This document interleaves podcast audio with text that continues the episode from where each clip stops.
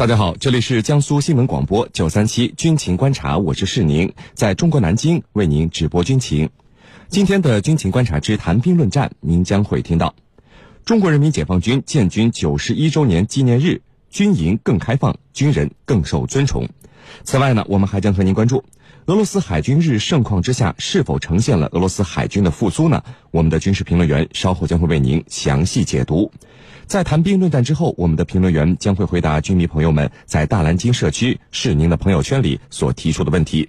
好，首先进入到今天的军情观察之谈兵论战。您接下来将会收听到的是军情观察之谈兵论战。今天的军情观察之谈兵论战。我们邀请到的两位军事评论员呢，分别是军事专家陈汉平教授和军事专家袁周副教授。呃，今天呢是中国人民解放军建军九十一周年的纪念日，首先祝陈教授和袁教授节日快乐。那么这一年来呢，两位除了做好本职工作以外，还每天及时、准确、权威的为我们的军迷朋友们进行国防军事知识解读，让越来越多的人了解国防、了解人民军队。你们辛苦了。呃，今天我想除了和军迷朋友们打一个招呼以外，也请你们为战友们送上节日的祝福。军迷朋友们，呃，当过兵的或者说这个军属们，大家节日快乐，节日好。祝全国的战友们和军属们节日快乐。那么我们今天呢，首先想和大家谈到的是我们军队啊，呃，现在越来越开放了。呃，我们首先看到来自国家国防教育办公室的消息，根据《中国人民解放军军营开放办法》，全国三十一个省区市的多个大中城市，陆海空火箭军等军兵种和武警部队六百多个师旅团营连等不同层级的单位呢，今年开始将会陆续对公众开放了。袁教授，呃，这在以往有没有这么？大规模的呃开放军营的活动，开放不同层级、不同军兵种的军营，对于部队和我们百姓来说，有着什么不一样的意义呢？给我们先呃介绍一下。好的，呃，首先我们可以肯定的是，这一次根据军营开放办法，选择六百多个不同层级的师旅团营连级单位啊，对全社会公众进行开放，那么在我军历史上尚属首次。呃，中国人民解放军军营开放办法，呃，其实是去年才刚刚制定颁发实施的，呃，是呃去年的九月三十号才开始正式生效。那么此次宣布这六百个开放单位，呃，对我们广大公众开放，也是有效的落实军营开放办法的具体举措之一。呃，它的意义啊非常重大。在我看来，这样大规模的开放军营，让普通民众走进军营，了解军事。熟悉军人，至少啊有以下三个方面的好处。首先啊，它可以充分的展现我们军队良好的形象，培养全民爱军尚武的精神。军营开放日，广大群众除了能看到军队的先进装备之外，实际上更多的展现在大家面前的是军容严整的士兵，这个整洁的内务和纪律严明的队列，呃，还有呢这个技艺精湛的军事表演，呃。让大家可以近距离的感受到军营中啊这种严肃、紧张、活泼的生活环境，从而啊增强对军人的尊崇感。而军人在向民众展示自己良好的形象的同时啊，也肯定会提升自己的荣誉感。那么这无疑会大力的促进全社会形成一个爱军尚武的良好风气。呃，其次呢，就是这种军营开放日啊，可以传播正能量的形式。提升民众的民族自豪感。呃，我们都知道，广大军迷朋友们走进军营最感兴趣的应该是军事装备。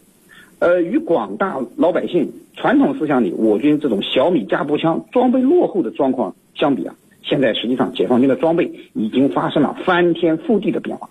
呃，我们解放军现在的装备啊，不说是世界第一，世界领先肯定是没有问题的。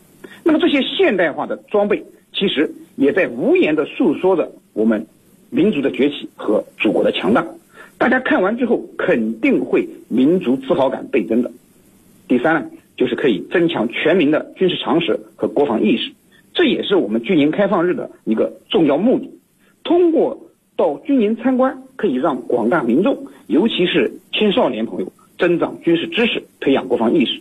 那么很多年轻人呢，都是因为有这样的经历而报名参军的啊，市民。陈教授，呃，现在呢，国务院组成部门里有一个专门为军人军属服务的部门——退役军人事务部，呃，挂牌成立到今天一百零八天了。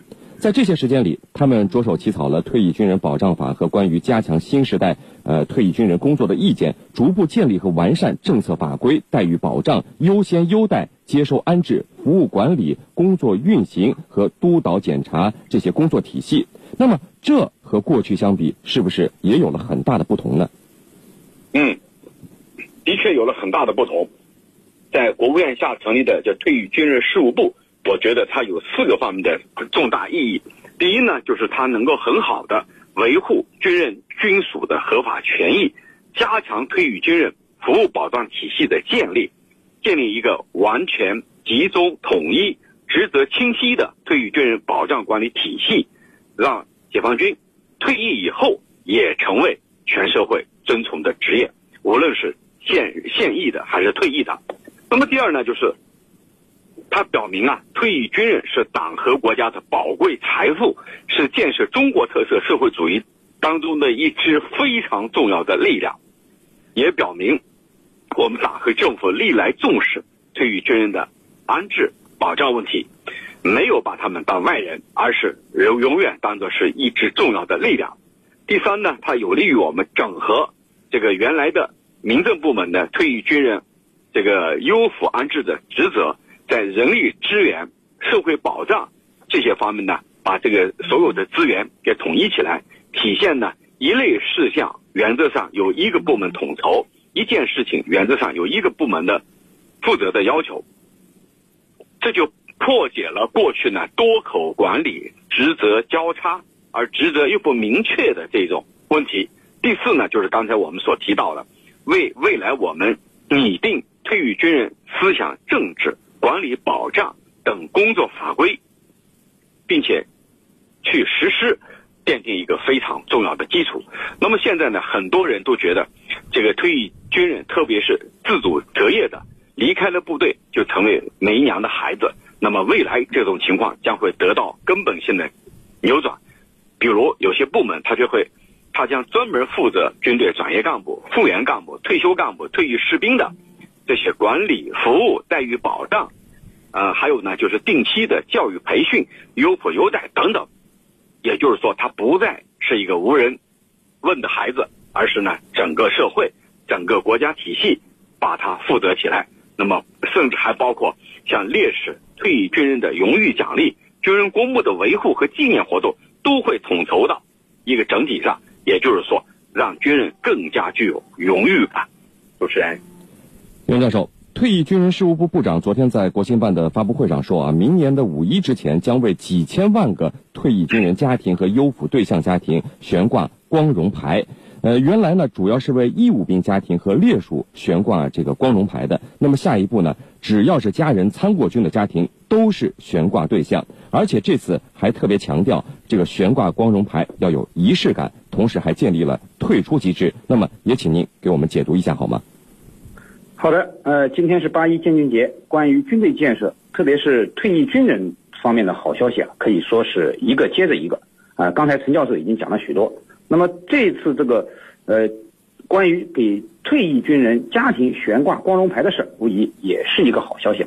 呃，我觉得啊，应该为退役军人事务部做这件事儿呃点个赞，呃，因为这件事对于让军人成为社会尊崇的职业，必将提供强劲的助力。呃，首先啊，为退役军人家庭悬挂光荣牌，它体现了我们党和政府对退役军人的关心和肯定。啊，我们都知道，退役军人也是曾经为国防和军队建设做出过突出贡献的。呃，我们不会因为他们已经脱下了军装、退出了现役就忘记他们。悬挂光荣牌，一方面可以让退役军人因为自己曾经的军旅经历而倍感自豪，另一方面呢？其实也是促进了我们民政部门拥军优属工作的落地生根，呃，因为悬挂这个光荣牌的过程，其实也是一个摸清退役军人现状的过程。对于那些退役之后生活出现困难的老兵，我们不仅会为他们挂光荣牌，更会为他们送去党的关心和组织的温暖。其次呢，就是为退役军人家庭悬挂光荣牌啊，更是对现役军人的一种激励，是稳定军心、鼓励全社会这个。呃，爱军尚武的一个重要举措。呃，前些年我们有些地方，呃，实际上这个关注经济发展比较多，但却忽视了国防和军队建设，个别地方甚至出现了征兵难的情况。那么，其中一个重要的原因呢，就是这些地方的这个参军入伍的士兵退役之后啊，那么受到了地方的忽视。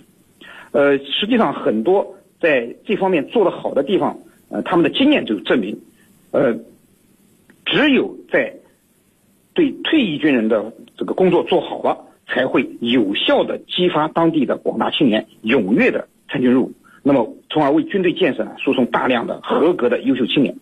那么我觉得。这个悬挂光荣牌啊，只是我们这件事的第一步。那么，我们也要以此为基础，切实的加强拥军优属工作，解决好军人的后顾之忧。那么，我们经常说“军民团结如一人，试看天下谁能敌”。那么，军人退役事务部的工作做好了，就有效的加强了军民团结，那么为军队和国防建设提供了有效的助力。啊，是您。呃，陈教授，我自己通过切身的感受啊，现在社会确确实实对军人是越来越尊崇了。大家对于军人，对于我们的人民军队也是越来越热爱。这样的一个氛围的形成和改变，呃，只是因为哎成立了退役军人事务部了，还是涉军的法律法规建立健全了呢？对此您是怎么看的呢？嗯，我觉得并不是简单的因为一个退役军人事务部的成立就导致了这个现象的改变。我觉得不是。那首先呢，我认为它是。呃，我们社会整体价值观的扭转，我们知道过去啊，我们身旁的不少的少男少女特别喜欢追星啊，像电影明星啊、韩国的演艺名人啊，都是我们少男少女们所追捧的对象，认为呢，只有他们才是自己心目当中崇拜的偶像。这些年来，我们的主流媒体有了明显的改变，很少再去提及这些明星的事情，反过来是像我们军人的奉献。默默无闻的奉献被提的越来越多，那么这就不再出现那种像军人啊，这个将军孤坟啊无人问，弃子家事天下知，不再出现这样的现象。我觉得这是非常好的，是整个价值观的扭转。未来呢，仍然 在我这方面改进。其次呢，就是各级政府，我们呃国内各级政府啊，都采取了切实可行的行动和办法。让军人们充分感受到了温暖，让整个社会对军人肃然起敬。啊，我比如说，我们现在在南京，你只要出示自己的这个身份证明，比如军官证、文职干部证，你坐地铁和坐公交车都是免费的。啊，我只要亮一下这个证，就一路绿灯，不需要买票，不需要花钱。据说在国内呢，还有杭州等地方都是采取的这样的办法。我在厦门。我买了票，人家还把我票退了。呃，他说这个轮渡啊，都是对解放军免费的，你不用买，得把我钱给退了。那么前不久呢，我从外地坐飞机回来，大家都知道，这个现在坐飞机它有一个军人依法优先通道，就是可以先走。那么我呃拿着登机牌，上面是盖的印子，就军人优先，我就过了这个通道。这时候呢，后面有有人不理解，说他为什么先走？这个工作人员告诉他，军人依法优先，把“依法”两个字啊特别强调了，依法优先。那么后面呢一片沉默，这就说明什么呢？假如在过去，一人声肯定纷纷四起啊！解放军当兵的，你关键时刻你应该让人民先走。那么这种情况下，我们就感觉到了，整个社会对军人呢肃然起敬，没有任何杂音了。那么第三个就是很多地方啊，把退役军人的安置问题。这个待遇问题等等，纳入到政绩考核当中，我觉得这是一个系统的工程。习主席曾经讲过，要让军人成为全社会尊崇的职业，那么可以说对整个社会氛围、社会风气、对军人的这种看法的扭转，起了一个重大的作用。主持人，好的，那各位不要走开，接下来呢是半点广告时间。在简短的半点广告之后，我们将和两位军事评论员一起来和大家聊到今天军情观察之谈兵论战的另一个话题。